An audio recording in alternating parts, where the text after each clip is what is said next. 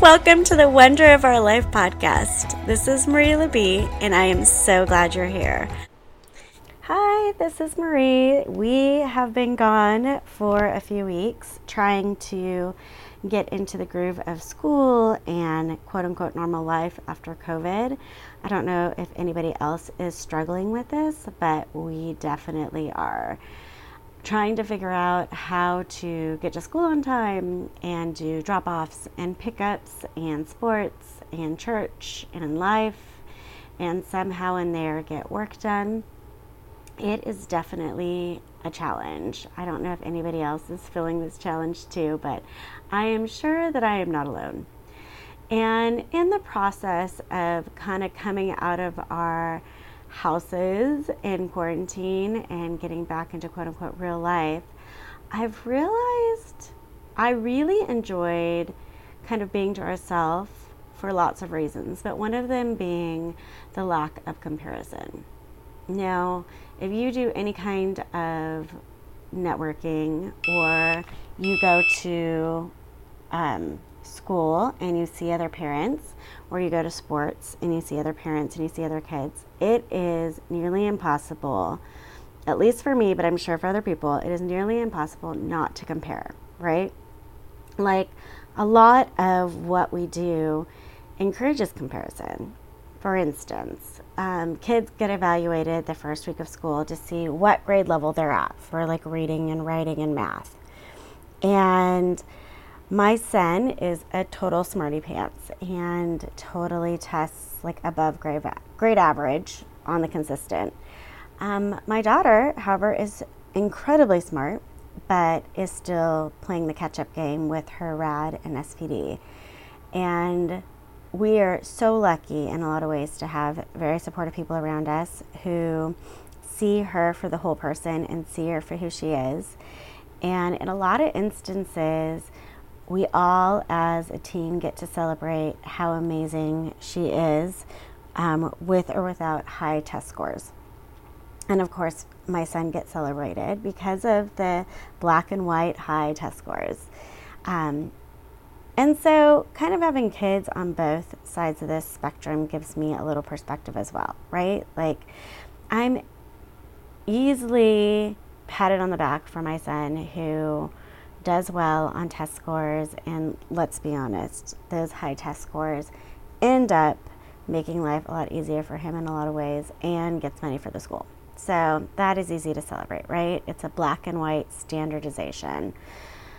And it's a little more challenging sometimes to get people around us who will support and see my daughter for who she is and still celebrate the little victories, like going from not really reading at all the beginning of last year to now almost reading at grade level.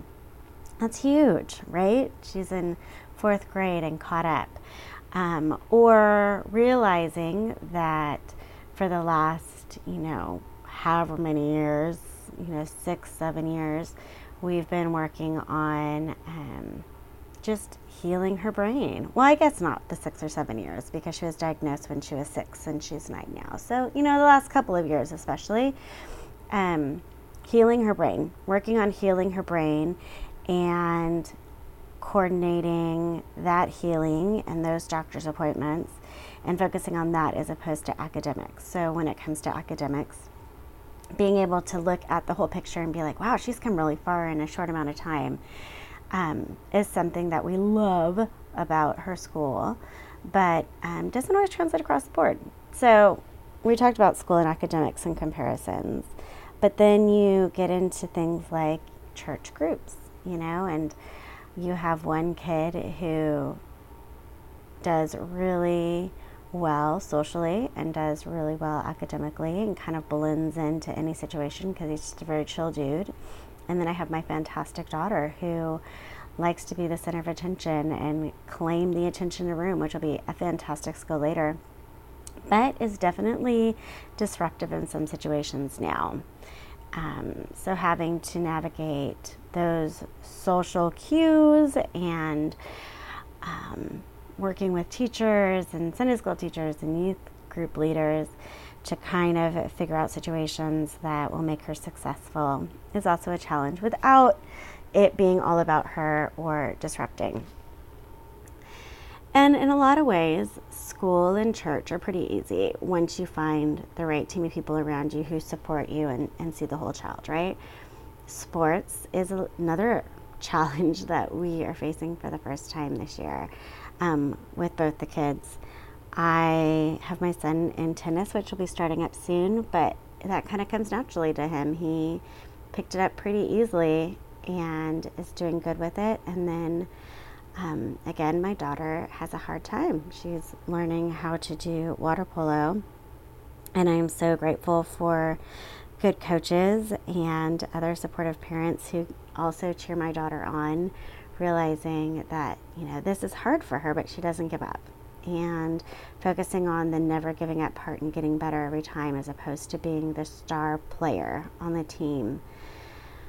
But I'm realizing through the process as we get older and we're adding more things to our plate and other levels of competitiveness and comparison, I have a lot of insecurities that are coming up for me that are tied into all this. Like, I naturally want to protect my daughter, and a lot of times just want to pull her out and like put her in a bubble. And of course, that is not going to be helpful for her. And we'll have conversations about, you know, how's school going? How's church going? How's polo going? Do you still like this? Is it still enjoyable? Are you still having a good time doing this? And the answer is yes. And what happens if, you know, you get in trouble or you talk too much or you want to have a meltdown or whatever it is? We go through the scenarios and realize what the upside and what the consequences of those actions would be to make sure she's still on board for the full picture of whatever it is that we're participating in. And in her reactive attachment disorder world, things are black and white. There's rules that are in place, and you follow the rules, or you have a consequence. And so she gets that. But that doesn't always translate easily when her brain is like spazzing out. And so when we're sitting in a scenario where she's playing water polo or at church or at school and you know for whatever reason her brain spazzes out and she wants to have a meltdown or something is triggered and she speaks out it is so hard as a parent to just sit there and let things unfold and let the lessons happen as opposed to interceding and trying to fix trying to fix the scenario or the problem or make it better. And so I'm learning, as she's learning, to sit back and let my kid navigate life. And I've been doing the same with my son at school um, with his diabetes, that we're trying to make him in, more independent. But sometimes that independence comes at a cost where he doesn't pay attention to alarm and he has an urgent low at school and um, he tried to take care of it himself, but um, it didn't work out well, and then we had to find him in class and bring him to the office, and and dealing with all of that, um, trying to find the balance. I think in general as a parent, especially when you're a parent of kids with special needs, trying to figure out the independence and the life lessons and making reasonable accommodations so that they're successful without being the center of attention or pulling away from any other kids is a really hard struggle and really hard to balance. And I'm trying my best to navigate all of that too. Trying my best to navigate what is my stuff that I have to work through and what is the kids' stuff that they need to work through. And being more intentional about who I have around us in our inner circle and what we choose to spend our time and our energy on. Is it going to be overall great and beneficial for our family or not? And trying to figure all those things out is not easy. Trying to figure all those things out one step at a time is necessary because if I just kept us all in a protective COVID quarantine bubble, which is kind of my initial reaction to life, none of us would grow, none of us would heal, and none of us would get better. And that is not what I want for my kids, and is not what I want for me. So instead of keeping us protected in a quarantine bubble. We are starting to brave the new frontier of this new life in ways that we have never done before that are scary and hard. Um, but also, I just want any other moms or dads out there who are trying to do this too, going from our happy quarantine bubble to real life with kids who don't always fit into the black and white. I just want you to know you're not alone. It is hard, and we're doing our best, and I think we're all doing a really fantastic job at doing our best. Um, don't give up, don't stop growing, and if you need support, feel free to message me. Okay, I hope you have a fantastic week.